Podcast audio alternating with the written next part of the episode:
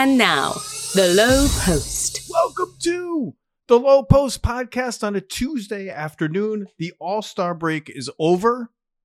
The All Star game sucked. Buyout season is in full effect. And to help us dissect the most potentially impactful, polarizing, strange, maybe insane, maybe so insane it ends up being genius buyout move, our Clippers insider, Ohm Youngmisuk. How are you, sir?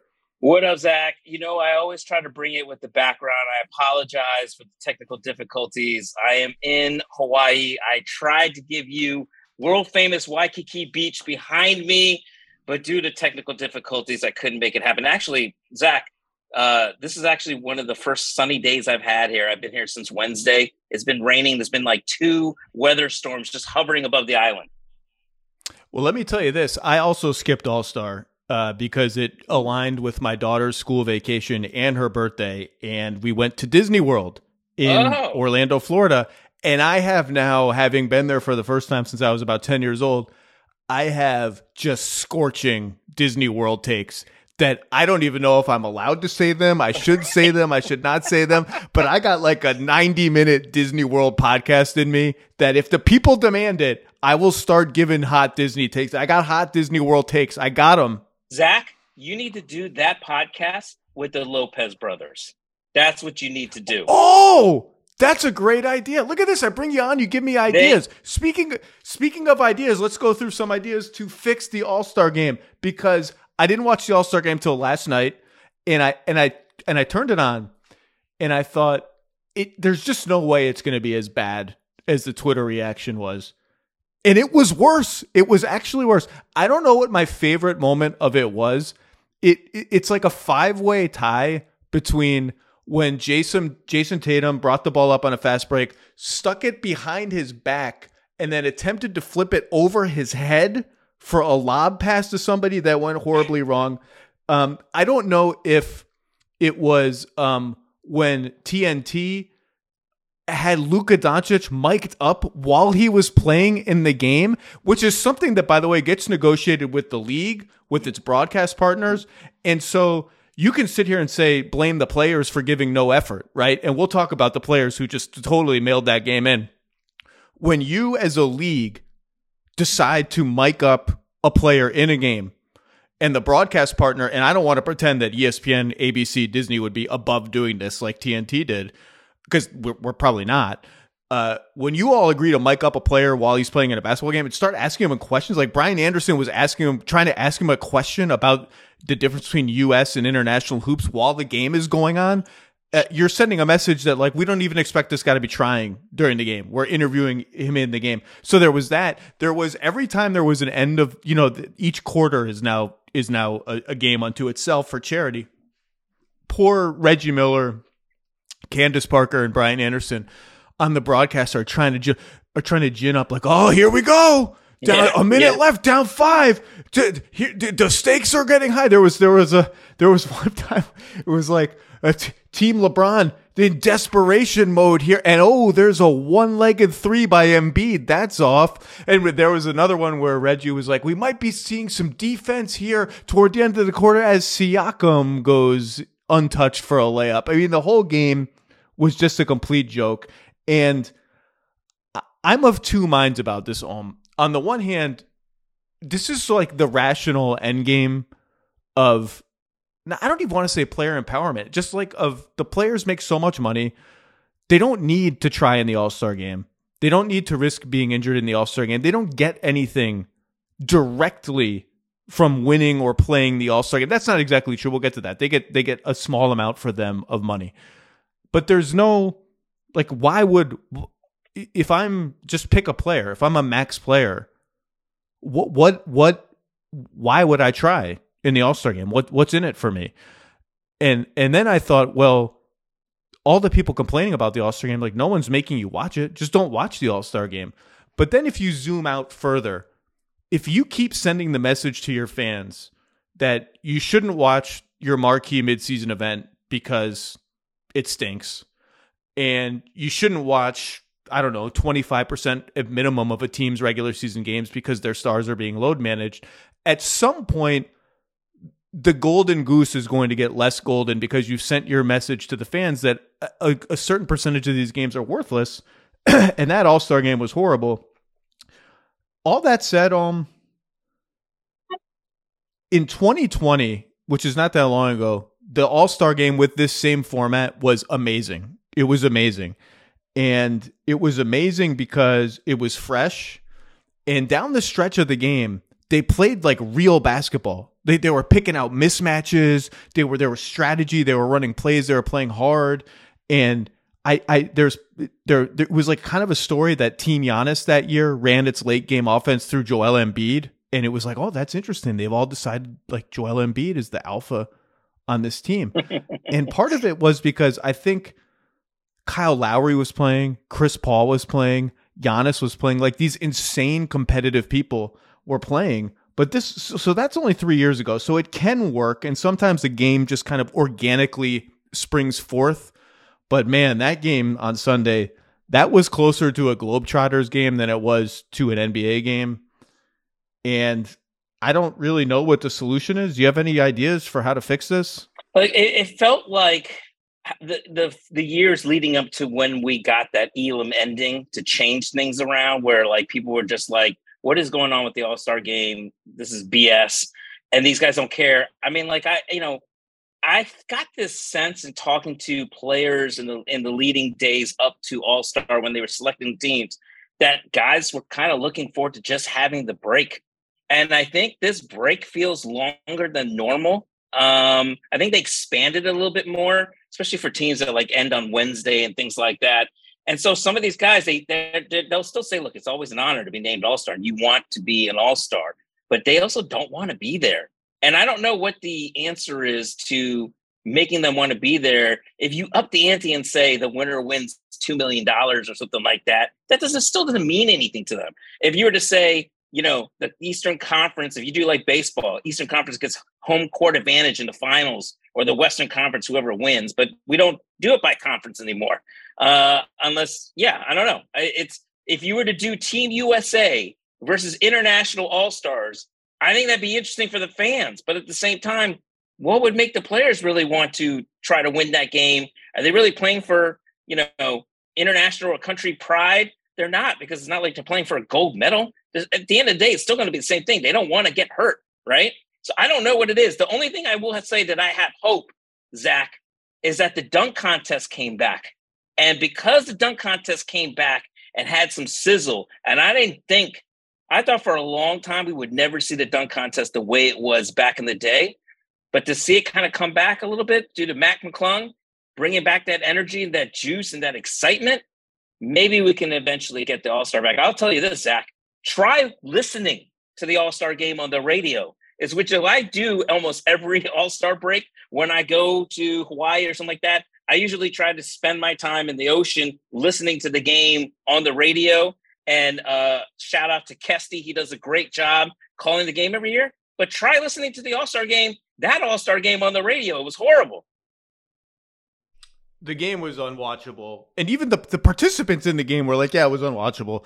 And like I said, I don't even blame the players. Like I wouldn't play I wouldn't play it's so easy to say like don't you have any pride? You're basketball players back in the day. It was a rivalry thing and people went at it and like yeah, of, course I would like them to I, they should try for 10 minutes. We should get 10 minutes of actual basketball. Can you give me 10 minutes of real basketball? Other than that, I, I get why they don't try. Like they, there's no incentive really for them to do it. And so so here's so solution 1 to fixing this is try.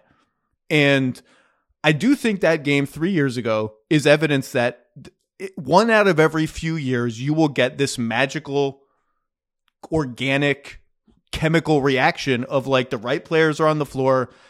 I, I don't know if, if, what reasons there were for trying in 2020. That was right after um, Kobe had passed away, and they did the 24, the, the plus 24 points. They had the trophy named after him. Maybe that was part of it. Whatever it was, there was this sort of thing that happened, and that will happen again. So that's solution number one. Let's talk about the money. Stan Van Gundy was the latest to pitch the money. He said, winner take all, a million bucks a player that'll get him to play.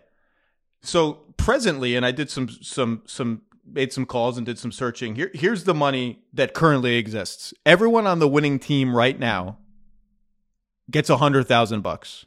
Everyone on the losing team gets twenty five thousand bucks. That's obviously not enough to make the players care. It's something. It's not nothing, but it's not enough to make them care. The money thing is complicated for two reasons. Number one, where is the money coming from? Because if it's a million dollars a player or whatever it is, that's 12, 13, whatever, $12 million. Um, it has to come from somewhere. I, I don't think the union would be okay with it coming out of the 51% BRI. So it has to be extra money. Who's supplying the extra money? Is it the, the owners out of the goodness of their hearts? That probably isn't going to be it. Is it sponsors? Okay, well, that's a lot of money to kick in. And I don't, I just don't think it would go over well if with fans if it's like, oh, now they're trying. I got an now idea. this is. I don't know if this is legal. what if? Oh, you- love that. Pre- I love that preface. what if because the NBA now is tied into gambling and DraftKings and all that stuff? What if you had fans betting on who would win, and like the lottery, like the real lottery, not the NBA lottery, a portion of that money went to the players who won, and then the rest of it went to whoever like bet on the game. And so, like, you had a portion of that, like ten percent or fifteen percent of all the money that everybody bet on this game. The players, whoever won that that game, would get it. The other, the other thing I I have is you have to give the players something they want, right? And I don't know, a million dollars. Some of these all the all stars, they they all make the most money. What if like you got Bentley to sponsor it, and the winning team all got Bentleys? You know what I mean? Like you got to give them something that they want. Like yes, players already have Bentleys. I get it, but you know some don't. What if it's like a souped up Bentley or specially made Bentley that's only one of fifteen Bentleys ever made? You know what I mean? Maybe they would do that. I mean, look look at what happened like in, in the World Cup when that one team when that one country won and like you know some some, some prince basically gave the entire team Bentleys, you know, or Rolls Royces. Let's do that. You know, I can't even wrap my brain around all of the unintended consequences of what you just proposed. But I just think any solution where the players get an enormous amount of stuff is just the optics of it are going to be bad, right or wrong. The optics are going to be bad unless you get a million bucks and you get to donate it to a charity of your choice. Something, something like that, I think would go well. Um, I, I do. I think I kind of think we should go back to East versus West. I, I think like the East draft thing. I, I think the drafting is cool and it's funny. Like when it happens, there's always a moment like Jokic trying not to be picked last, or LeBron and Giannis. Was it LeBron and Giannis? Whoever was snickering about picking Harden last. Yeah. Um, Yeah. it was LeBron and Durant. Durant. That's why it was funny. That's why it was funny. Um, but then the teams get on the floor, and it's like I don't know who's on what team. There's Yes. no unifying purpose to why someone is on someone's team. And yeah, it's kind of cool that like, oh, teammates are going against each other, or Donovan Mitchell and Lauri Markkanen are on the same team because they were traded for each other. That's kind of fun. I just I'm watching the game and I'm like, I don't even know which team is which and who's playing for whatever purpose. East versus West, and even East versus West became less meaningful the the more frequently players change teams, which by the way, that's awesome. Player empowerment, players determining the course of their careers. That's great. That's that's what regular people get to do. They should get to do that too. So East versus West in the 80s was like it was the same guys on different teams every year on the, on the opposing teams every year. That became less the case as we got into the 2000s, but I think that would still be better. At least I would understand like why one guy's on one team and one guy's on another team. The one thing I will say is the the people who th- who say we should go back to East versus West and the winner gets home court advantage in the finals, that's insane. We should never have this exhibition game determining something like whether the Nuggets have Right. game seven at home over the Celtics or something like But that. But that's how that's how desperate we are to come up with a solution. I mean, the only other thing I could think of that would create some sort of excitement if the players bought into this was a, like a Ryder Cup situation of international versus Team USA. Uh, and and I don't even know how we would have an equal amount of like international all stars. Well, yeah, I think we would fill it up because there's a ton of international all stars that play at that level now. But you know, to have a Team USA versus international, all international team, and it was like Ryder Cup stakes. But how do you create that type of tradition so fast where the players would care right off the bat? Is difficult. My other idea is not so my idea. It's an idea that's been floated. If the players don't care about the game, the quality of the game, And the league doesn't care about the quality of the game because they can make lip service to caring about the quality of the game, but they don't because again, you don't mic up a player during a game if you if you think the player is going to play hard. Then just let's just not have the game. Let's have all stars because you have to have all stars. Guys having their shoe contracts bonuses for making all star. But but let's just not have the game. Let's if the most memorable part of yesterday of Sunday's game was the 90 seconds when Tatum and Jalen Brown went one on one against each other. Let's do the thing that people have been clamoring for for a long time and just have a one on one tournament over three days or whatever it is. Have have all the all stars get bracketed up and it's a one on one tournament. People would at least watch that. Guys would try during that or three on someone pitched to me three on three randomly break them up into teams of three on three have have special entries like a g league three on three team a host city you know, like utah jazz three on three team. Some just if we're if the game sucks let's just not ha- let's think of alternatives where we don't have the game and we have other stuff going on or maybe we have the in-season tournament culminates at all-star this theoretical in-season mid-season david stern cup culminates at All Star. If the if the game stinks, we don't have to have the game. Just I just a thought. That's a tough one to swallow. That's a tough. I mean, you're talking to somebody who grew up. I, I loved watching the All Star game, and I love watching the East versus the West. And but that was also a different era where players just didn't move. It's but, over, man. But you it's also over. knew, like in that fourth quarter, in that last six to eight minutes, Michael was coming to play. You know, Michael wanted to win, and everybody else was going to try to beat him. And that's when the guys started caring. And it was awesome to watch those moments. You know, I was in Atlanta when Michael, I think, sent the game to overtime. If you remember that All Star game. Um, yeah. yeah, I mean, it was just like incredible to watch. And you would always see like the older generation kind of start to hand the baton to the younger generation, where, you know, Iverson would start to come up and Kobe and things like that. So, I mean, I, my favorite All Star of all time was the one in Madison Square Garden. I was there with the young Kobe, you know, waving off Karl Malone and taking on Michael Jordan. I guess I still hold on to that man because I still I still want that to come back one day. I, I just don't know how to get these players to care because they're looking to get on the first plane out to Cabo. And again, I don't I don't blame them. I'm not going to sit here and tisk tisk the players for not caring. Me too. Why would they care? It, it, because even if there is this sort of very slow moving slippery slope of like if you keep sending fans the message in the regular season and in the all-star game that these games are not important eventually in whatever amount of years ratings will drop gradually. It's not going to make a difference to the player. These players that don't don't it, it doesn't you i couldn't see that long-term end game. I would be like i just don't want to get injured. But it was it was like the people who played defense for you would say these occasional bursts of like defense or offensive rebounding and you could see the the players as they're doing it be like oh oh i'm not supposed to be this is real basketball. I'm not supposed oh sorry. I wasn't supposed to do that. Sorry i broke the code. Wasn't supposed to like i'm sorry for that. We couldn't even get three minutes of real basketball. It was awful and i don't know the, the solution to it really maybe there is no solution maybe you just have this game and two out of every three years it's like this and one out of every three years it, it turns good for whatever reason because that game people need to go back and watch the last five minutes of the 2020 game that Yeah, was that that, was was, like Giannis was trying to get Chris Paul matched up on him. Chris Paul was not having any of it. They were like trying to rescue Chris Paul out of that switch, and people were picking on Harden on the other end. It was awesome. Um, this was not awesome. Okay, let's go through the news. We have three quick news items to get to. Number one, uh, before the big news item, Lonzo Ball is out for the season. Um, I think um you you watched him up close in Los Angeles. Yeah. W- we can all agree that before we get to any discussion of the Bulls, or at least I can agree, I love watching Lonzo Ball play. He's too. unselfish. He plays fast. He shoots tons of threes. Plays defense. He thinks the game one step ahead Yep. of everyone on the court. He's just delightful to watch and above and beyond anything else. I just hope we get to see that guy again. Like this is really really sad what's happened. Obviously, it's a disaster for the Bulls who are 26 and 33 and I think 11th in the East. And it's just, you know, I know that Lonzo fits everything this group needs, right? They need defense, they need high volume three point shooting. They don't take any threes, barely any threes relative to the league. They need a connector, a point guard. They're they're trying to play Dosunmu a point guard. It's not working. He's everything they need.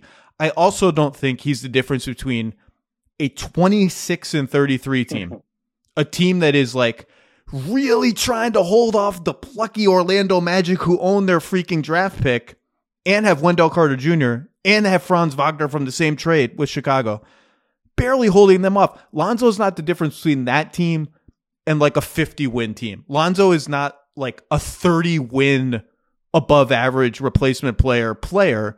And 50 wins is what you should be shooting for when you trade what they traded to build this team of Vucevic, DeRozan, and LaVine. And by the way, for the second straight year, they are being outscored barely, albeit with those big three on the floor. And I'm sorry to say, like, I know the supporting cast around them has been imperfect and injured from Lonzo to Caruso to the rotating, you know, to Patrick Williams having one good game and one invisible game and all this stuff. Like, if you're a big three, if you're going to sit here and be like, look, got three all stars on our team, three guys who are true, legit blue chip all stars, then you should at least like win the minutes when those three guys are all playing together. And they can't even do that. And now Lon- the Lonzo thing and Lauri Markkanen's an all star all of a sudden. And I think about the Jimmy Butler trade like once every three days. I sit around and think about like, man, what is the road not taken for the Bulls? Like if they had just kept Jimmy Butler, it's just a mess. And uh, Lonzo, I think we all knew it was unlikely he was going to come back, and it just stinks. It just really stinks. I love watching him play. Zach, I, I moved to New York to Los Angeles to cover Lonzo when he first got became a Laker, and I was hoping this was not going to be the case, but I was there and reported like the first time he started having trouble with that left knee. Um, I tracked him down, I think at a big baller brand, like uh, I think it was like some sort of youth AU thing, and I hadn't seen him, and he had taken the last. He, he was out the last eight games of his, I think, second season, or it might have been his rookie season. Magic comes out and says, "This is the biggest summer of your life. You have to get stronger. You have to work on your shot. All these things." And Lonzo wasn't working out, and so I went to go get him, and he told me that he had gotten a PRP injection into his left knee and took a whole month off and had not played for pretty much like two months, I think, and then was starting to get back on the court. And I remember thinking, God, this, he's 20 years old. He's already getting like a PRP injection. This is not good, you know? And then that's from that point on, it's the same left knee that's giving him trouble. And it's really a shame because he is a delight to watch, man. If you're a basketball fan, I'm not saying it's like watching Jokic, but when you watch Lonzo Ball, he really does think the game one to two steps ahead.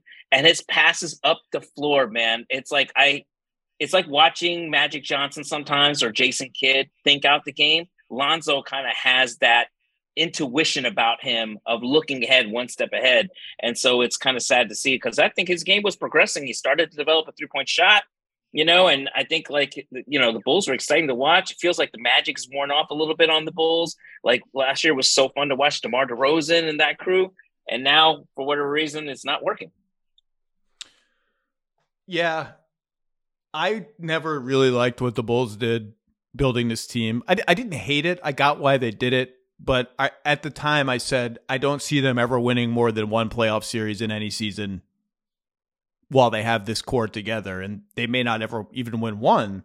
But I do think they were a good team with Lonzo. Like I do I do think they could have been a solid 48 win kind of team. And that team just is gone. And now they have big decisions this summer. News item number two Jacque Vaughn getting an extension with the Nets. I don't really have any hot takes on that, except I think he deserved it. They're 32 and 19 since they hired him. They were they were horrible with Steve Nash for whatever reason this year. They changed coaches. All of a sudden, the team cared about defense and um, they were winning every game. And then, of course, the team no longer exists and a new team exists because the Nets just net around. And this is what happens to the Nets. A sinkhole opens underneath the Barclays Center and a, a bunch of superstars disappear like Michael Jordan in Space Jam and uh, but I think John. Is, wait, is that the thing, Zach? The Nets are going to net around like the Clippers are going to clip. The Nets are going yeah, they're the around? same franchise. I've I've made this comp- I've made this comparison over and over again. They're the the second city. They're the yeah. second city team in their city, and nothing good ever happens to them. And just when you think something good is happening to them, something bad happens to them. It's the same. It's the same thing. It's eerie how similar it is Except, of course, the Nets have made the finals at least in in previous I incarnations. That, I covered covered that team, and even when they were going to two straight finals and had the best product, best bas- basketball product, hands down, in New York, in the New York area, because they were in New Jersey. Uh, New York didn't care. And they would go into Madison Square Garden and own MSG. I mean, Jason Kidd, Kenyon Martin, Richard Jefferson would go in there and put on a show that was better than anything on Broadway. I mean, no look passes, alley oops. They were just putting a product on the floor that was amazing. And yet, still, nobody cared because they were in New Jersey, and everybody thought, "Oh, when they moved to Brooklyn, like, no, it, it doesn't change." I mean, you know, even when I still go to Brooklyn games now, it still always kind of felt like, you know, uh, fans were there like as if it was a game in like London. It was kind of cool to be there in the stands to watch an NBA game, but they didn't really have their own fan base, you know. So it, it's it's crazy. I mean, I, I do think though, Zach. I keep wondering. Steve Nash would love to coach this Nets team that's there right now. I mean, look, it was a rough go for Steve Nash. Um, Jacque Vaughn, look, th- this franchise more than anyone just needs stability. He's done well as the coach there whenever he's been the coach now and in the bubble. Um, so let's have some stability. Let's just say this guy's our coach. We've been through enough turmoil, some self inflicted, some not. Let's just have some stability. Last one. Um, the Heat are going to sign Kevin Love and or have signed Kevin Love and Cody Zeller. Um, real quickly, I, I think it was awesome what the Cavaliers did, uh, announcing, yes, we've agreed to a buyout with Kevin Love. Yes, it, they didn't. They didn't say this. Yes, our bet that extending him years ago for all this money would would make him a more tradable player went bust. They didn't say that part. Um, but we love Kevin Love. He, we're going to retire his jersey the minute that we can. I thought that was great. Kevin, I know Kevin legitimately loves Cleveland, loves his time there, and it's just time to move on. I think he can help Miami. I, am curious to see whether he walks into the starting job or they keep Caleb Martin as the starting four. Um, their their core lineups with Caleb Martin have, have been very very good. He's a much better defensive player than Kevin Love. Um, obviously, we know Kevin Love offers shooting. The Heat needs shooting badly, um, but he can't switch, so they'd have to play differently with him. Maybe they can protect him in in his own defense. Maybe they do what they did when they had Meyers Leonard, who's back in the league with Milwaukee now and have Kevin Lo- if Kevin Love's playing with Bam, you can have Kevin Love guard centers who are slower, and Bam can guard fours, and you can finagle it that way. You can play some zone. Um, you know, we'll we'll see, but lineups with Love and Tyler Herro, it, it's a lot of places for postseason offenses to really pick at, and that's when I would expect Spo to use zone to protect those guys. Um, maybe he play, ends up playing some backup five. Obviously, Cody Zeller is going to play some backup five. That's that's Orlando Robinson's been good, but the Heat needed a veteran presence there.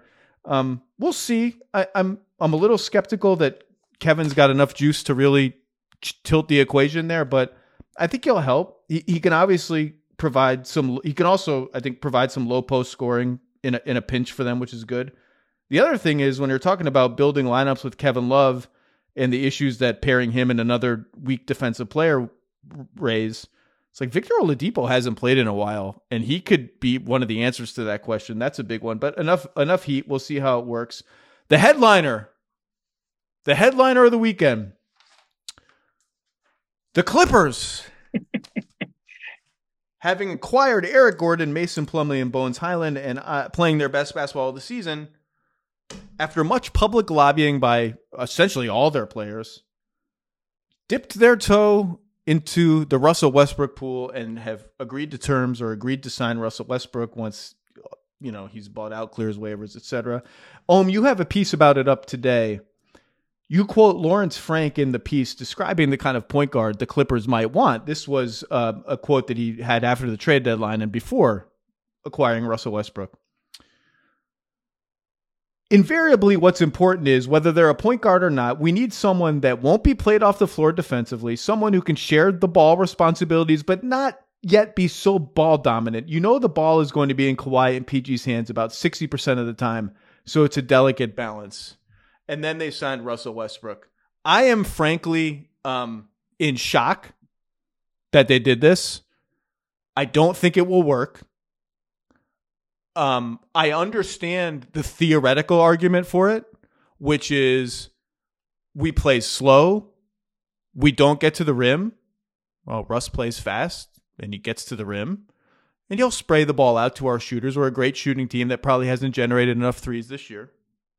He has an edge. Plays with edge. We don't play with a lot of edge. Probably because our guys don't play all that many games. We don't play with an He'll bring an edge. He's mean. He makes faces, makes mean faces. He rocks the baby every single time he posts somebody up. He gives us an edge. I there is an irony, I think, to the team that has most devalued the regular season over the last four years. Just so we don't care about the regular season, wake us up in the playoffs. With 25 games to go, plopping this grenade, one of the more unique pieces in the NBA, with 25 games left, is like we got to learn how to play with this new thing. Which again, I get the theoretical argument for it. The real, the other argument is, well, if we go five out, right? Like we built this team before acquiring Mason Plumlee to play at least some minutes of every game with five shooters. That's really where Russ thrives because if if there's one other non-shooter on the floor, it just gets very very hard to have the ball in anybody else's hands because no one is going to guard Russ off the ball and then you throw a Zubac or a Plumlee, it just the spacing is is going to be there. And and so if they're going to play five out, I, I, that that could work. That I could see working. I just don't get why you would acquire Mason Plumlee to back up Ivica Zubac if that's still going to be a huge part of your team. But maybe it's not like Mason Plumlee's that good, so maybe maybe that's the reason why. I just think um the chaos factor of integrating him, the complete lack of shooting from anywhere. Forget the perimeter shooting. He shoots 50% of the rim now. And you can sit here and give me the numbers, the raw numbers. Like, look at his assists. Look at the whatever he the rebounds. It's like the assists and the rim attacks. First of all, the Clippers are not that bad at getting to the rim. They're like 22nd in percentage of shots that come at the rim. They're not like horrible at getting to the rim. They're plus 12 per 100 possessions with Kawhi and Paul George on the floor. That's going fine. And all of those assists and rim shots come at the expense of the overall bad spacing, which just infects every possession, turnovers, four per 36 minutes, and all those misses at the rim are fast breaks for the other team, which people just don't put those puzzle pieces together. I just hate the fit. I, I don't hate the fit because if it go if they go five out, it can work. I don't like the fit. I don't understand why they did this. I don't think they really even needed to do it. Can you please explain this to me? Because I'm just like flabbergasted that they've taken this step. Is this just? Uh, expl- I, I, I'm, I'm explain. Zach, you know how the NBA works and how stars always feel, and head coaches as well. When there's talent out there, they always feel like they can add talent to this team and make it work. No matter how bad it went in the last place, it'll stop before that or anything like that. They will always look to add talent. They always think about the player's whole career and not like what have you done for me lately they're not in that janet jackson mode these guys look at russell westbrook as the former mvp candidate who averages triple doubles who can do this and that bring the intensity the juice i will say this his personality will probably can help and hurt I, I do think there are times when they absolutely need this like aggression and angry type of play because you just don't get any emotion from Kawhi and really Paul George and the and that trickles down to the the team.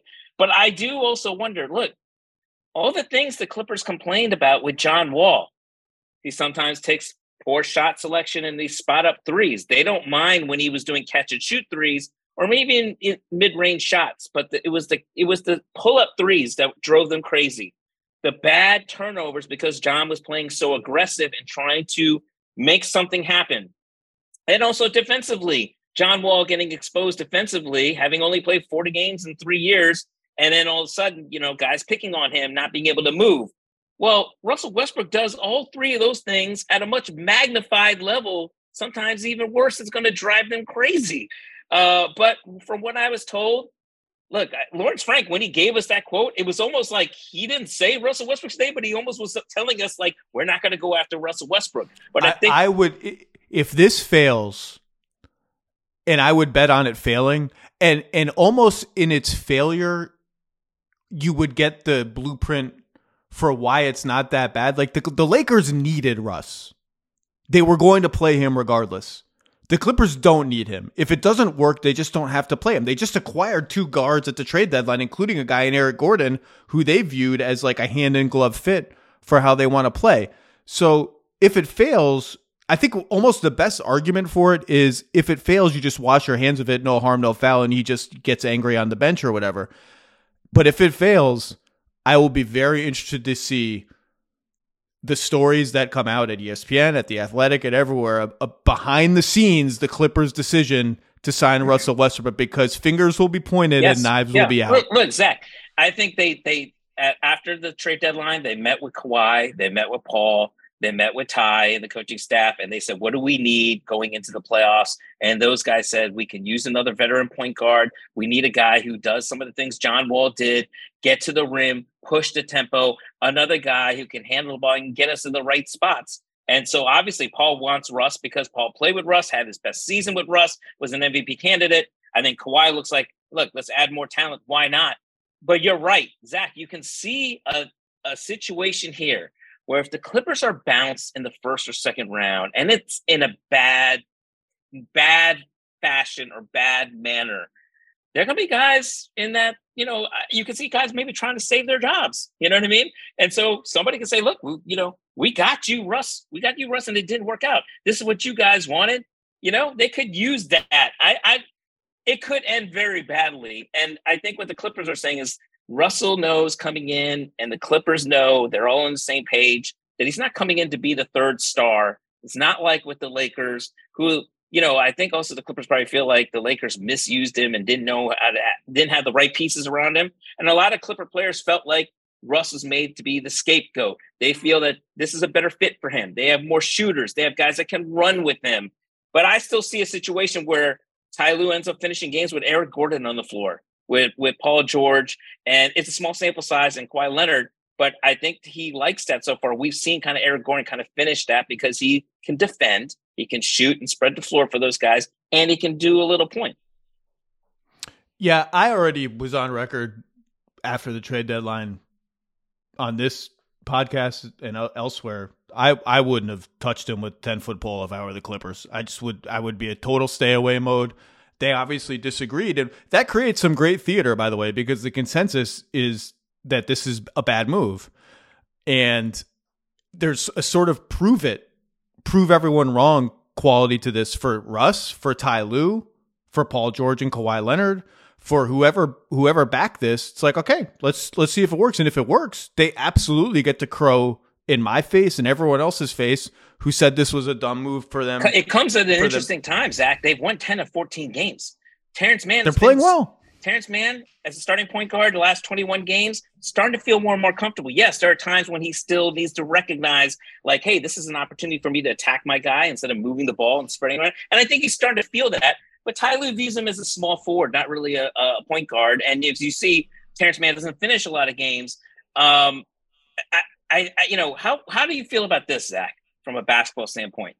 If Russell Westbrook is setting screens for Paul George and Kawhi Leonard, oh, stop, he's the role stop, guy. Stop, How do stop, you feel about stop, that? Stop, stop, How do I feel about that? I feel the same way I felt for 10 years when everyone's like, if Russ just set screens and played, was Draymond Green. And to Russ's credit, in the last two seasons, he has set career highs for total ball screens set.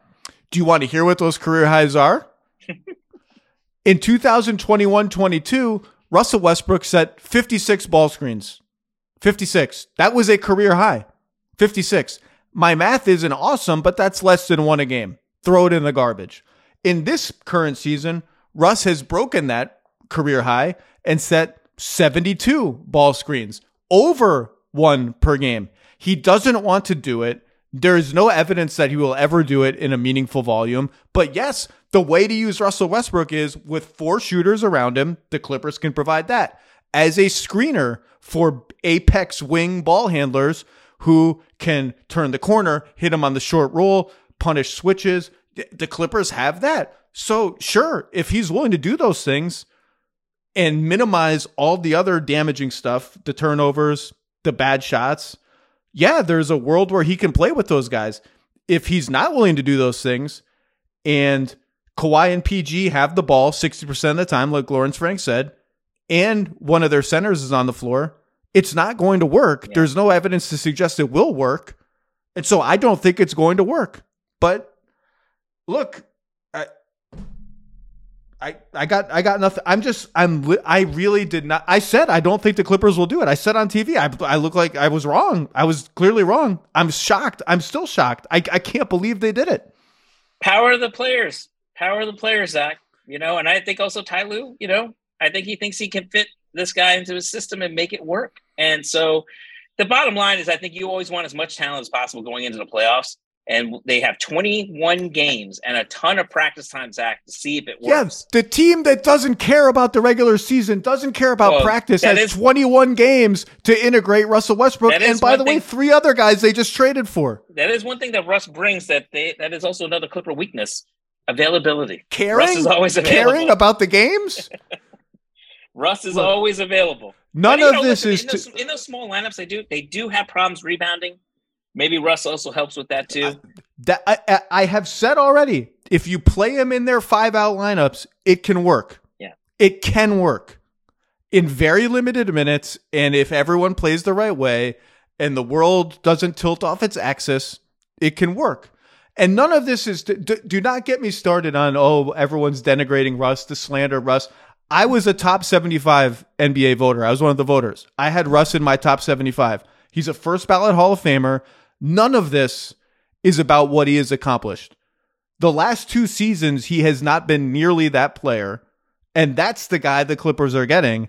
And I just don't like it. And I and well, the proof will be in the proverbial pudding of the last 20 whatever games that the Clippers have. And then if they make the playoffs, assuming they do the playoffs and Ohm, you will be there to chronicle it all. Please enjoy Hawaii.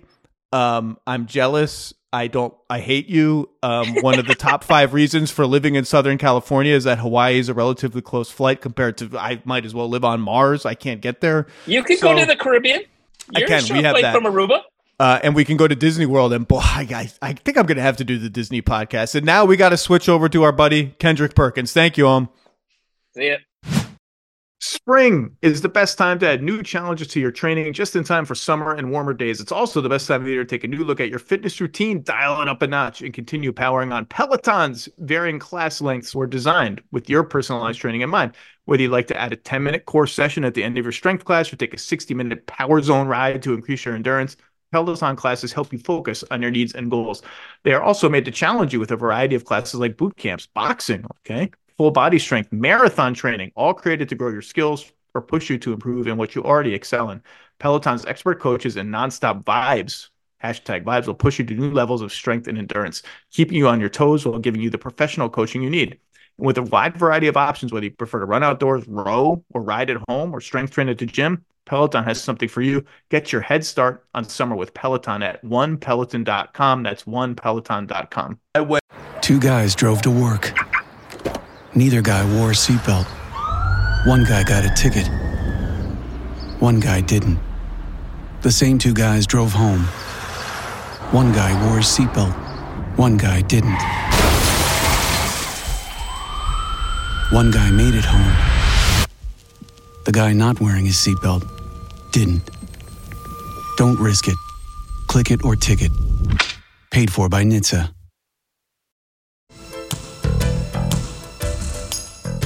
And now, boy, am I excited. You see this book right here, YouTube viewers? The Education of Kendrick Perkins. Look at all these notes. I read the whole damn thing. And I will say this for my friend and colleague Kendrick Perkins, who, you know, Perk, you, you I don't think it's a secret that you are sometimes a polarizing presence and you've poked fun at it in your commercial where you're throwing the darts at the hot takes every time somebody asks me about you, this is true. I say you guys don't you guys don't see it. Like I'm I'm with Perk before the show, and he's like, "We're going to talk about the Sixers. Let me call up Doc Rivers." And he gets Doc Rivers on the phone, and he like gets he, intel from Doc Rivers. Like Perk is putting in the work in ways people don't understand. And I didn't know that a goddamn book was being written this entire time.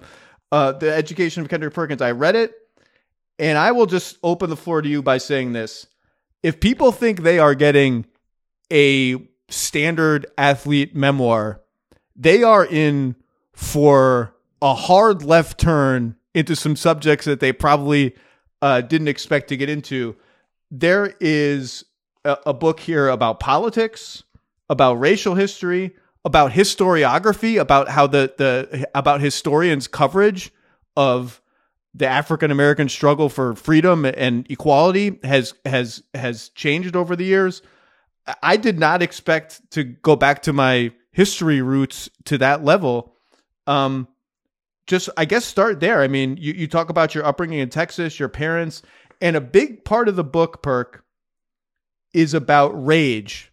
And that's a word you use often in the book, rage. And you talk about Bigger Thomas, the character from Native Son, a book a lot of us read when we were kids, and about your own rage as as a black man in America.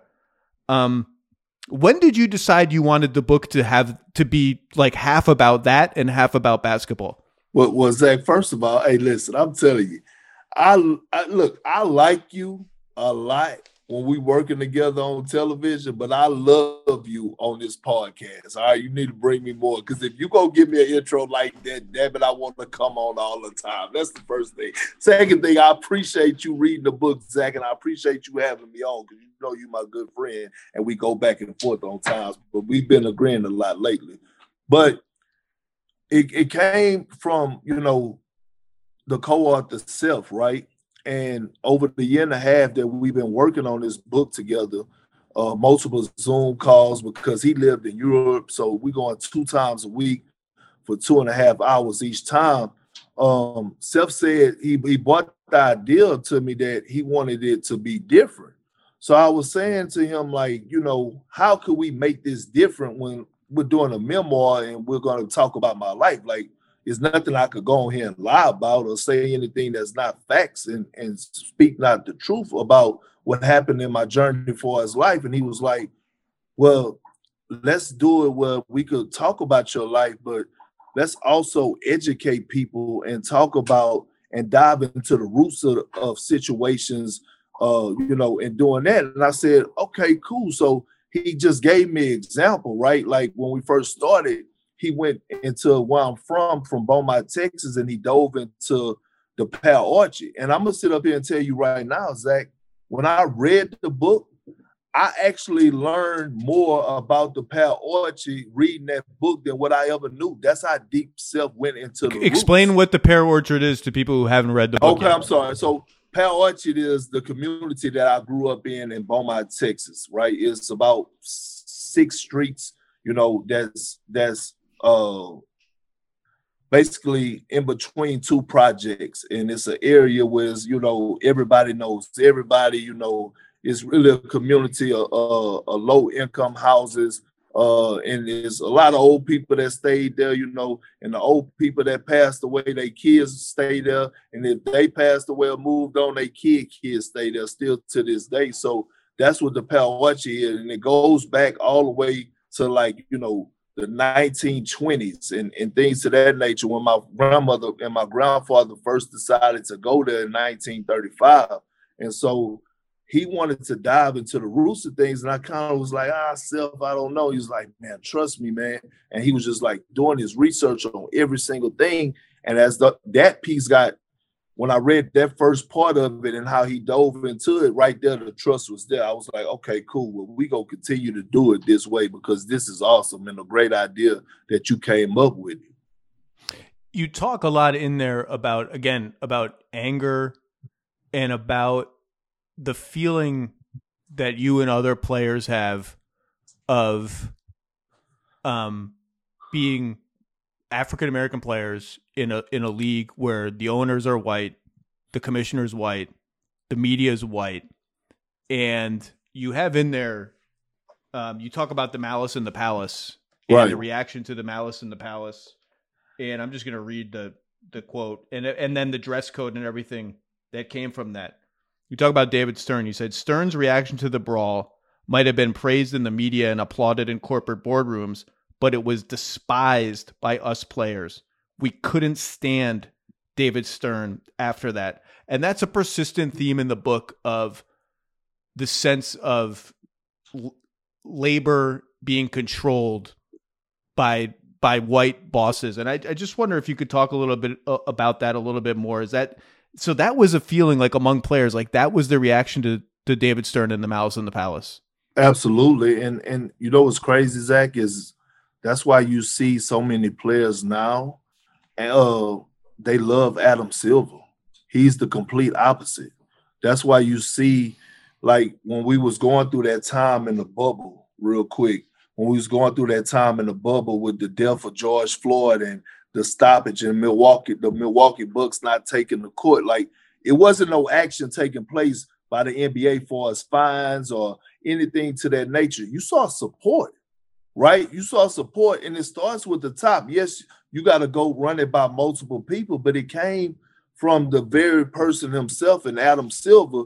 And once Adam Silver was on, on board, then all of a sudden these star players start seeing that, hey, he has our back. Now we can hold the ownership group accountable. So when I talk about that in that segment, it just stems from I was part of that when we had to do a dress code, right? When the dress code taking place that you had to wear a suit and you had to come, you know, basically come to the arena formal. It was like, wow, like, like we're walking in and people are only going to see us for two minutes. Why can't we come in and, and be comfortable in our own skin? Like, why do we have to wear a dress code? And we was actually getting fined if we didn't, ha- if we wasn't in dress code, which was ridiculous. And if you could hear some of the conversations behind the scenes with all the players, you know, eventually like they were tired of it because it's like, okay, why the way we dress, just because you don't approve it doesn't make it right.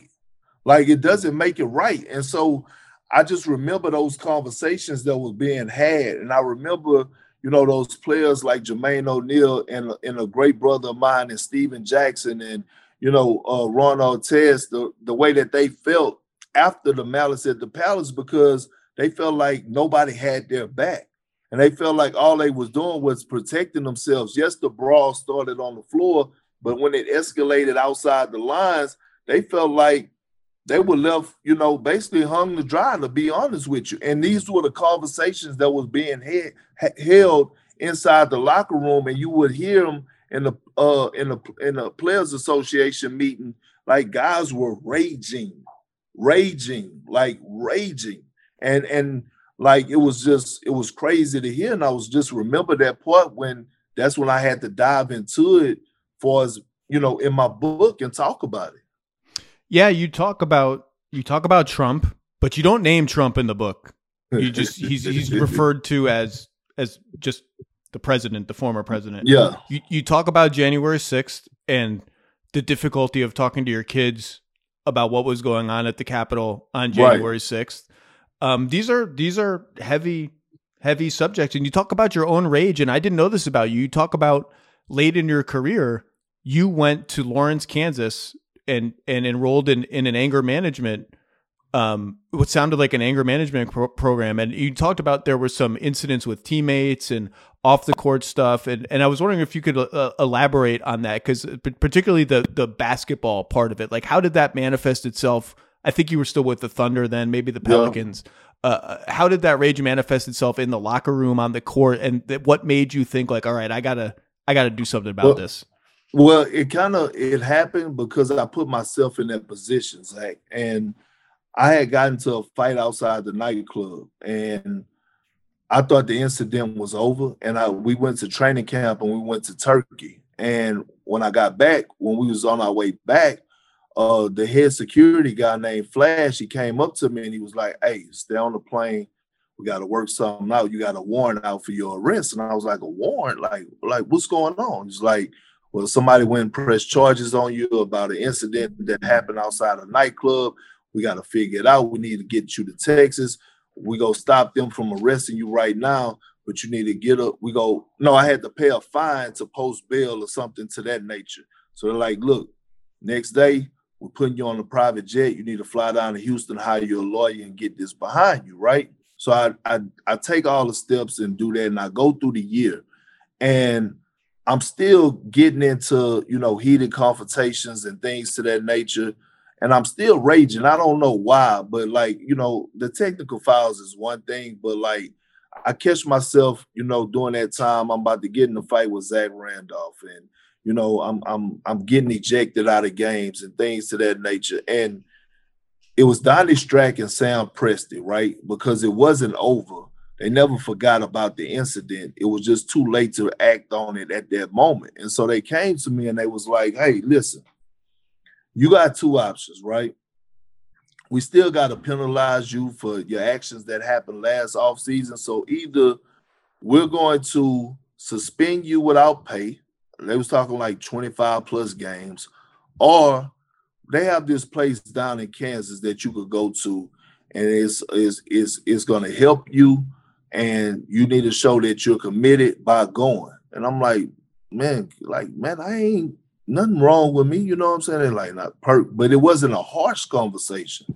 So I go down to Kansas uh, I, I agreed to go down. I go down. I'm not happy on the four hour ride down to Kansas. Right, I'm I'm I'm pissed. I'm living, and I get there, and the classes were Monday through Friday, eight in the morning to five in the evening. Right, so I get to the classes, and I'm in this in these class in these in this space where it's a luxury setup. Right, they treating you the food and all this, but I'm in there with like you know one of the top spinal surgeons and anesthesiologists and you know top doctors around the the, the, the nation that had problems and, and had like that abused their power in the in in the uh, workspace. And so I'm in there and I'm the only athlete in there. And the whole time I'm like, all right, I'm here, so I'm gonna make the best of it.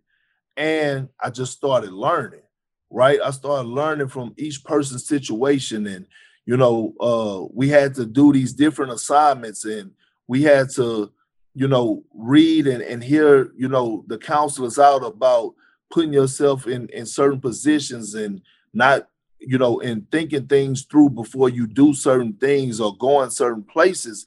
And it helped me, man. Like it was, it was, it really did. It helped me started start to evaluate situations more, have more self-control over myself where it was like, you know what?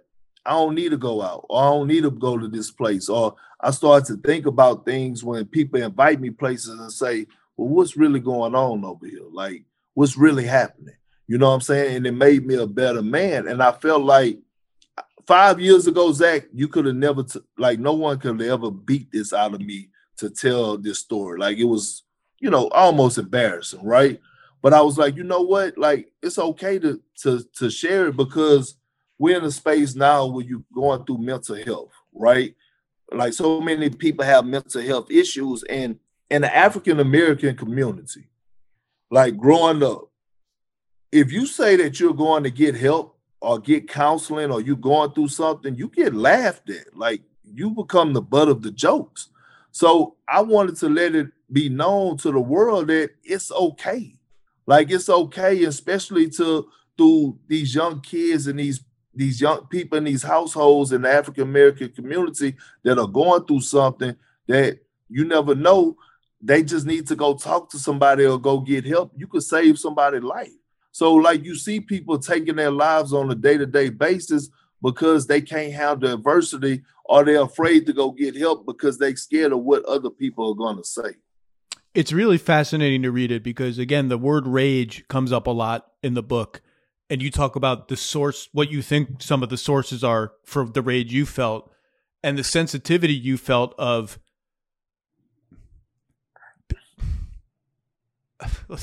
racist either uh, either explicitly or implicitly white people using the stereotype of the angry black man to further cement their power status and demean black people and the sensitivity you felt to I, I I can't feed into that, but I have to channel my rage into productive ways. It's it's really it's really interesting. And that journey in the book starts with you driving from Beaumont to Boston as an 18 year old kid who I think you said had never done laundry before in the book, had never has never never lived anywhere outside of Beaumont, and all of a sudden you're living in a townhouse in Boston and now we get to talk about some fun Celtic stories if you want. Um, you want to say? I can tell you want to say something. What do you want to say? Yeah, yeah. So Zach, you know how sometimes I, I hit I hit you with those country sayings on television. You say, I, I don't understand a word Perk just said, well, what he just said just now, but I am going to say this. And then you go ahead to dive into your topic. Well, you know, here's another country thing about me that happened. I didn't know a damn thing about transporting cars. Like I didn't know I could call services and get my truck like shipped to Boston and I could catch a flight and actually go and they'll be there, you know, a week or a couple of days later. So my country self got in the car with one of my good friends, George Davis, and we drove 30 hours, 30 hours with bags packed, the truck filled, because that's the only way I thought I could get my car to Boston, right? And so we didn't have like Google Maps. We had a real road map. like that's I what we it. was doing. So he would drive, we would alternate. He would drive from, you know, so the gas meter went from full to empty, and then we would switch over. And during that time, we would nap. But that's that's the countryness, right? I didn't even know. Like that's just me from Beaumont, Texas. I didn't know I could put my, my truck on a on an 18 wheeler or whatever you want to call it on the flatbed and ship it across country near the be there, uh, you know, a couple days after I would arrive. You talk a lot about Paul Pierce and the mentorship role Paul Pierce played for you in serious ways, inviting you and your friends who were visiting. Like, yeah, you're all welcome at my house. You had a name for his house. You want to say what the name was for Paul Pierce's house? Yeah, it, it was Club Shiznit. Yeah, Club, Club Shiznit. Yeah, Club um, That's how you But please, please tell please tell the story about how you earned I think it was fifteen thousand dollars from Paul Pierce in either your rookie season or earlier in your Celtics career. Yeah, it was fifteen hundred. So fifteen hundred. Oh, that's yeah, less. Was, that's less dramatic. It's still yeah, a lot, yeah, but it's less. Fifteen thousand is better. But it was fifteen hundred dollars. So I remember, like Paul.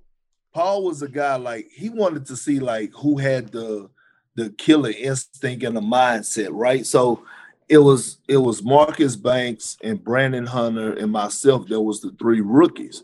Well, like Brandon Hunter and Marcus Banks was kind of like those guys that went to college three, four years and was kind of stubborn, grown man. Like they was kind of like rebellious in a way for us being rookies and rookie duty. So one day after practice, Paul was like, I need to see who want to be here.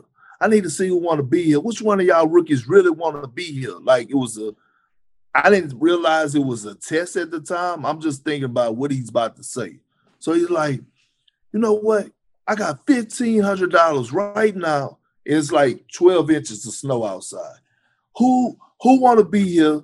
I got 1500 cash. I want to see who and who who gonna go outside in the snow and do give me a hundred push-ups with nothing but they tights on. So they didn't budge. I'm like, I'm still on my rookie deal. I ain't really getting no playing time. Shoot, I'm gonna go out there and knock it out. So I go out there in my tights in the snow. He come out there, he count. I knock out hundred push-ups. I actually did like, I think it was like, I probably broke it up in four sets of 25. So I do the hundred push-ups. I come back. He give me the he give me the money. He like, that's what I'm talking about. This my little warrior right here. He want to be here. He bought that life. He bought that action. And ever since then, he took me under his wing. Ever since then, I was his road dog.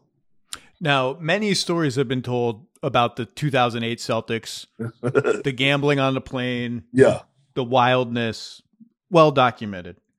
Um, you talk about the 2006 7 Celtics, which were the uh, losingest team of your career, the Kevin Durant tanking team, uh, right. Greg Oden, Kevin Durant draft. Um, and here's um, this is my first. I'm going to offer a criticism now, Perk. Okay, because I'm not just gonna I'm not just gonna tout this book. I got to be a literary critic here too. I know wrong with it. Here's your story about the 2006-7 Celtics. Um, we ended the year with the second worst record in the NBA, but man, did we have some fun. We were kicking it in the clubs, making it rain. Every fruit that the labor of the NBA get, gets you, we got it. There was one epic night in Memphis when a bunch of us hit up a club and didn't leave until we'd collectively dropped around $75,000. You'll have to imagine the rest of that story. Perk, I have your book. You wrote a book. I don't want to have to imagine the story. I want you to write the damn story. What happened? You dropped 75 grand. I need more details than that. Why write a book if you're not going to put that in? Well, we, we, we dropped $75,000, right? We made it rain. to the point we made it rain so much that we couldn't pay our drivers to get us back to the hotel. Like we had maxed out everything. So we took the cash that we had, we we took cash advances, we maxed out our credit cards and everything. I mean, we flooded the whole club. And at the end of the night, we all was so broke at the moment that we didn't even have a ride to get back to our hotel room. That's it was that bad. Like we ran out of our cash we took every card that we had. We went got cash advance, cash advance, that we maxed that out, and we didn't have a ride to get back, Zach. We didn't have a, a ride to get back to the hotel. You're you're still holding back on details, but I'm gonna I'm gonna let no, you. No, I'm not holding back on details. That was that was it. That was it. Like we we we literally woke up the next morning and guys were pissed. And you know what? That was actually our last night of actually making it rain. That was our last night of making it right. That was a learning moment because once we start realizing how much money we blew in an actual club, right in a gentleman's club, a strip club, that was the moment right there that we stopped making it rain. Everybody went tight.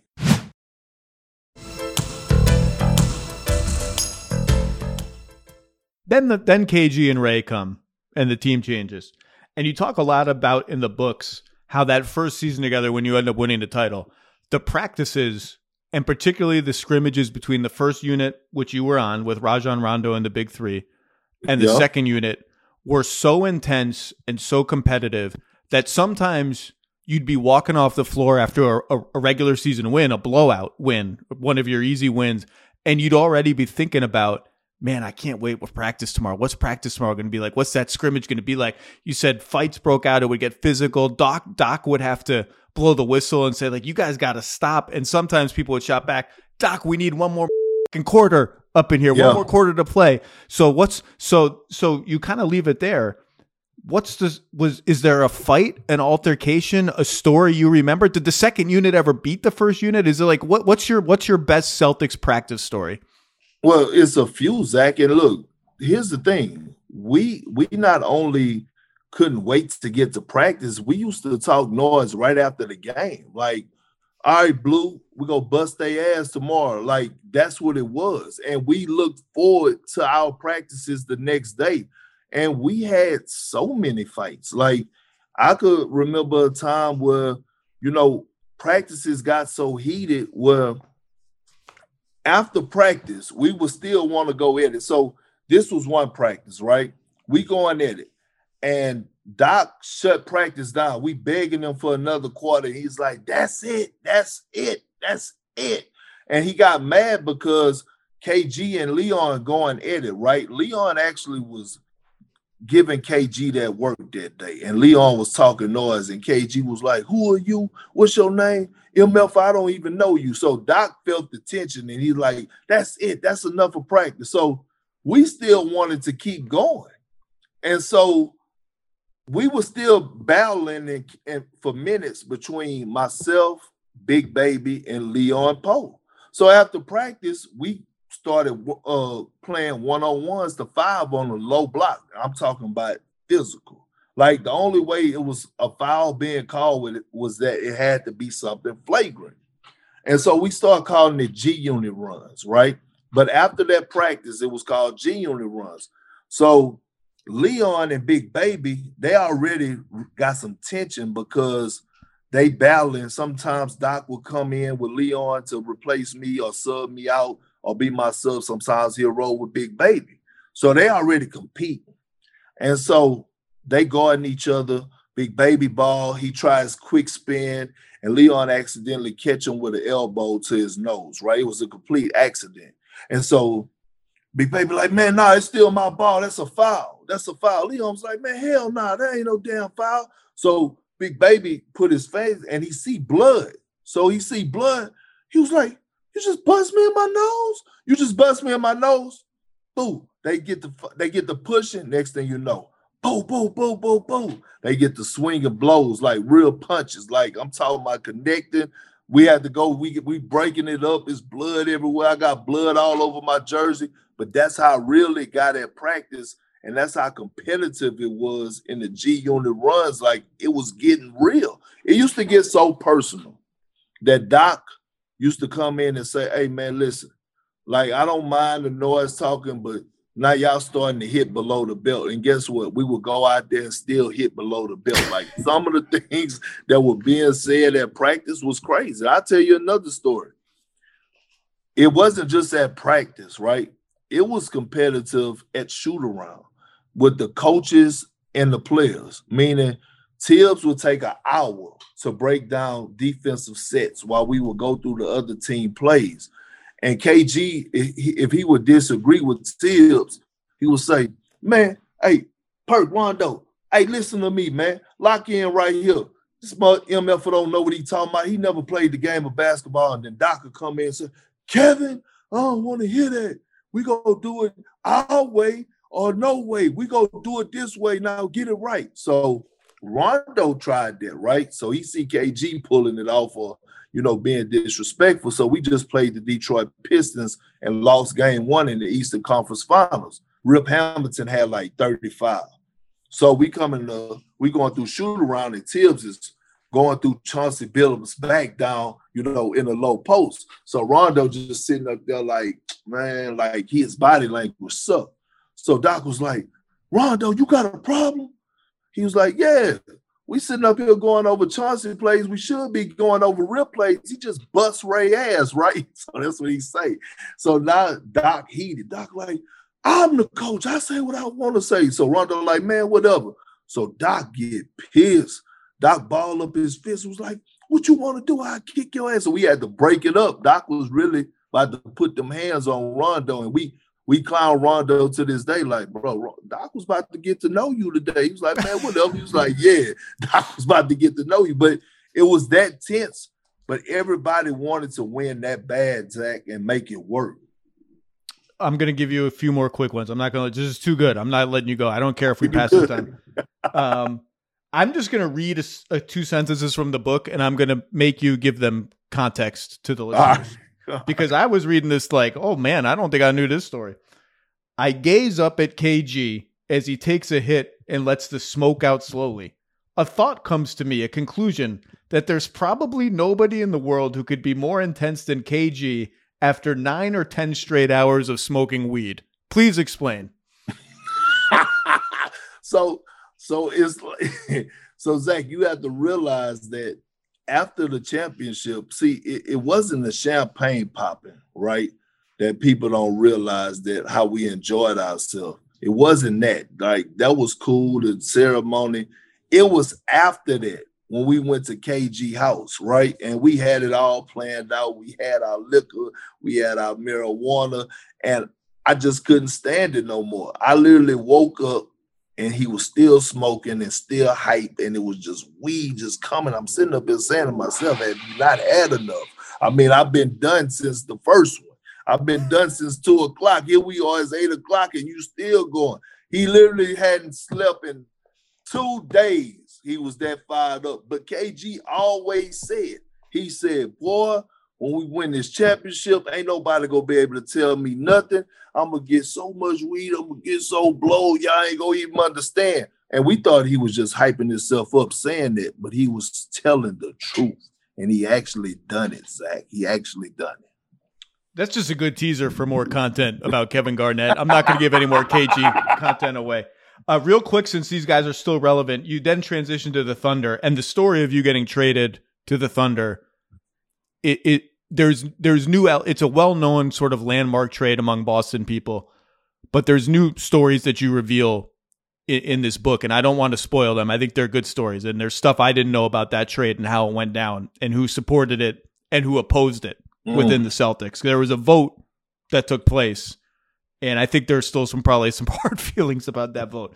um, you go to the Thunder when they're the big the Harden, Westbrook, Durant trio is just coming up Mm-hmm. And you talk in there about how you could already see signs that th- there were going to be fractures here eventually. And, right. And, and, and, and we don't need to necessarily get into that. But you talk about James, who's obviously now in Philly on a team that has championship aspirations. Yeah. You say people in the media have been talking about James and his performances in the playoffs for a decade. I don't buy any of the talk about him not being able to handle the pressure at big moments.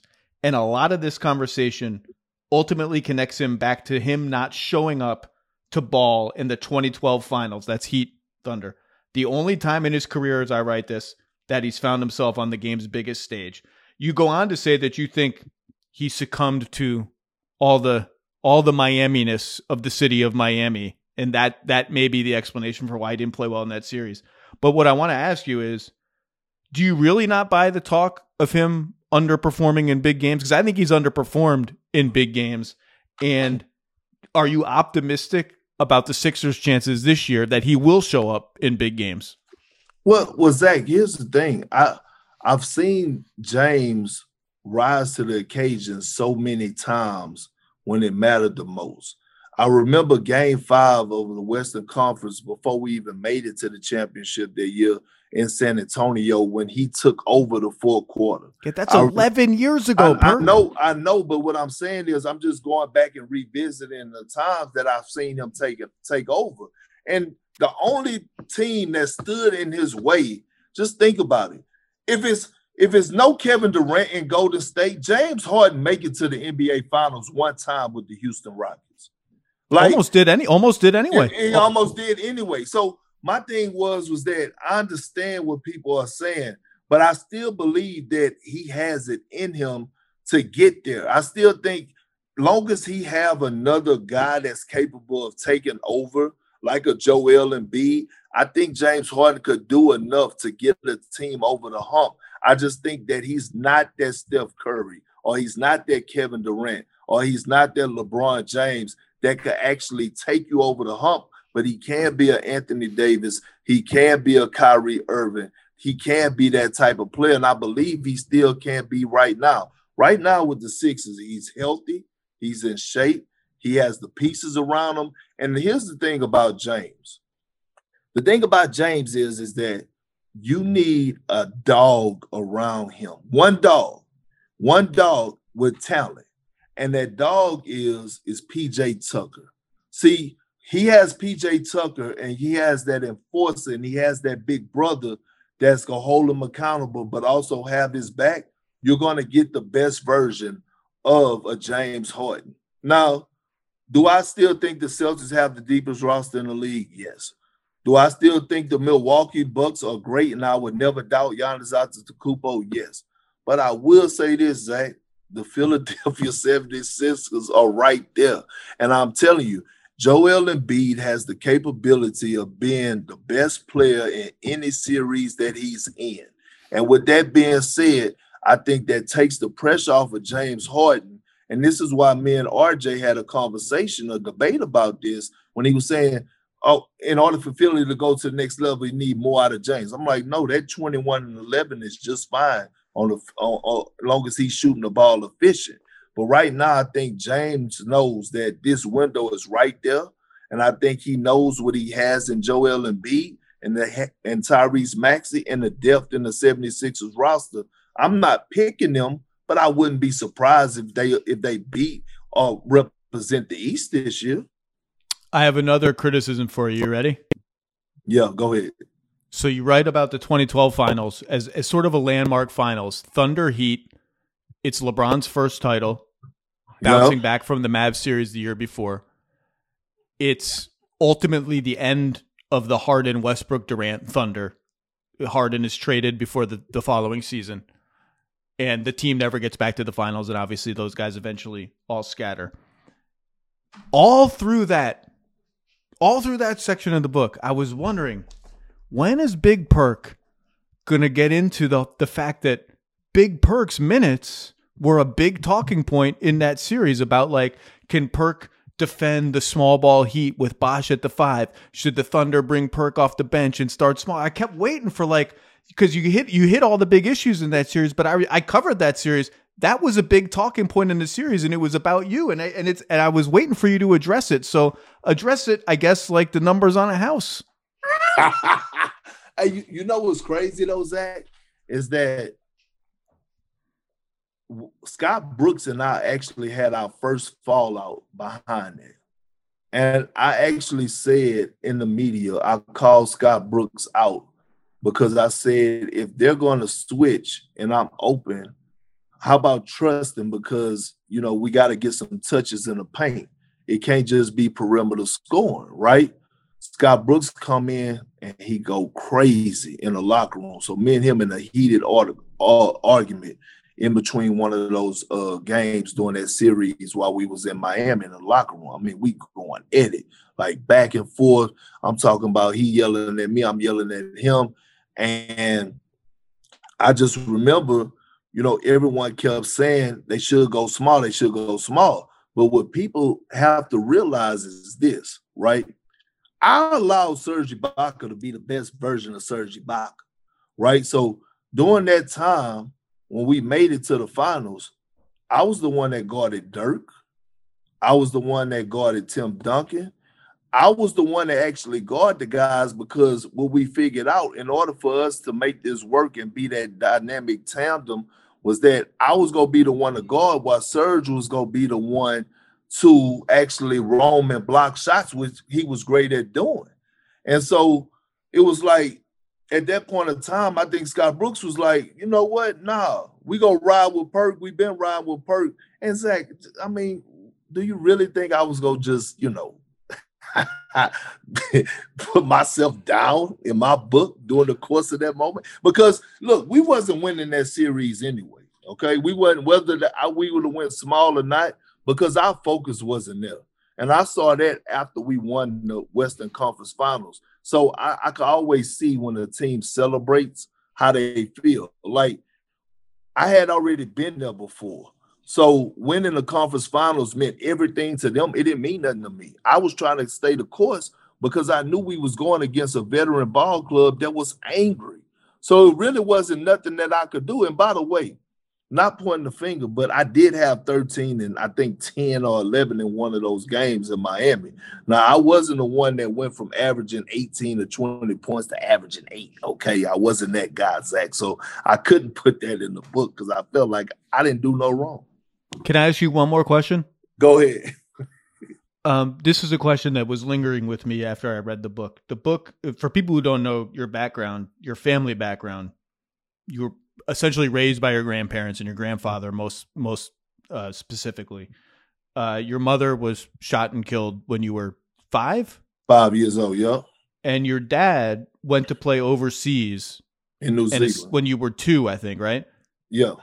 And and essentially never came back into your life. Although you you tease in the books that there are points where he he makes an attempt. I think you're in junior high and the one you write about to yep. come into your life. And so the the book left me un, unanswered a question. Do you have a relationship with your dad today? Um, I don't. I, I I don't have a relationship where we talk. Um, but so let me tell you how weird this is. But let me tell you how mature I am. Right. So my dad, my dad actually has a son that is a year younger than my oldest son. Right. They talk all the time. The son. My dad, yeah, my my brother, my little brother, I don't talk to him, but my son talk to him because I feel like it's despite whether or not I want to have a relationship with him, it still shouldn't stop what happens or how it impacts these children.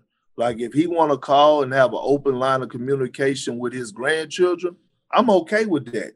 And the crazy thing about it is this, Zach, I'm not even mad at him. Like I don't have like no hate in my heart or nothing that nothing to that nature. Because if I did, I wouldn't even want to be bothered with him or wouldn't even let him be bothered with his grandchildren. It's just to the fact that if you didn't miss so much time out of your child life and your child that needed you the most, what can we go back and talk about? I definitely don't want to go back and revisit my past or what you should have done or what you could have helped with. So when we get in the room, I don't really know you and you don't know me. So we like it's like, okay, what are we talking about? We could talk about basketball. I could be cordial. We could talk about hoop all day. We could watch a game. But like you could call, you could call your daughter-in-law, who's my wife. You could call her. I'm okay with that. Hell, you could call me. I'm not picking up the phone to call him, no. And so what happens is, is that when my dad got married, right? Instead of him reaching out his wife actually reached out more than him. And that's what pisses me off even more. What pisses me off because I'm like, you don't have to have your wife reach out. You could just reach out. Like I'm not mad at you. I'm gonna pick up the phone. We could talk, chop it up about whatever you want to talk about, and I'm cool with it. But why is still to this point that you got to have a middle person that reach out to me when I never like my phone number been the same for the last 15 years. So that's what that's where is that with our relationship. Like we're not beefing. I'm not mad. Like we follow each other on social media. They like my pictures. They comment under my pictures. My son and my little brother talk, and they have open line of communication. I'm okay with it. This is all just the tip of the iceberg for what's in this book, The Education of Kendrick Perkins. Um, it's an awesome book. It really is. And it it like I said at the start, I, I expected hundred pages on the Celtics, 75 pages on the Thunder, you know, some stuff on LeBron, and there's a lot of stuff on LeBron here that we didn't get into. Yeah. I, I did not expect all the detours through cultural history, black history, Beaumont, Texas, uh, politics. It's really just it's I, I, I it's it's it's it goes in a lot of interesting directions and it was a really fun read. I knocked it out in two days and I'm really glad I did. And um I'm not just saying this because we're colleagues, Perk, but it's it's uh it was cool to read the book knowing you. I don't know you as well as I'd like to know you. Life is just so busy that, you know, we don't Right. just get to chop it up the way we'd like to. But um I, I tell people all the time, A, you don't know the work he's putting in.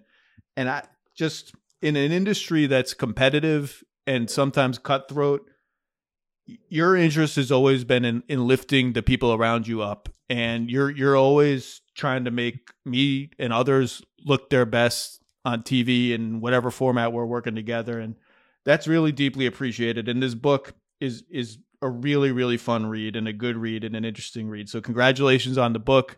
People, the education of Kendrick Perkins, go out, buy it, read it. Perk, I know you got you're probably on freaking Kimmel in two nights. I don't know what you got going on. I know you got a lot of stuff going on. I appreciate you lending me a little time. Well, Zach, I appreciate you, my brother, and thank you so much for having me on, man. And I'm not your colleague, I'm your friend and your brother. Okay. Okay. I gotta correct you at times, though. I know, I know. But I, That's I cool. Much love, Zach. Thanks for having me on, man. I appreciate you reading the book. Hey, when I got your text last night, you was like, I wasn't expecting this. And then I I text you back, I said, What you wasn't expecting? Greatness? No, that is that the quality was expected. The topic, the variety of topics was not, but people No, have to no, find that out for themselves. And believe me, if you think these are some KG stories and some Russ stories, there's a lot more in the book. Perk, man, I will see you in LA soon. Be All right. well. Best to your family. All right, thank you, Zach. Thanks for having me on. Same to you, my brother.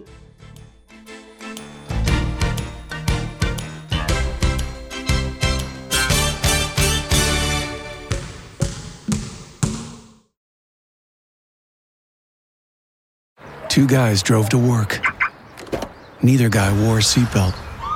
One guy got a ticket. One guy didn't. The same two guys drove home. One guy wore a seatbelt. One guy didn't. One guy made it home. The guy not wearing his seatbelt didn't. Don't risk it. Click it or ticket. Paid for by NHTSA.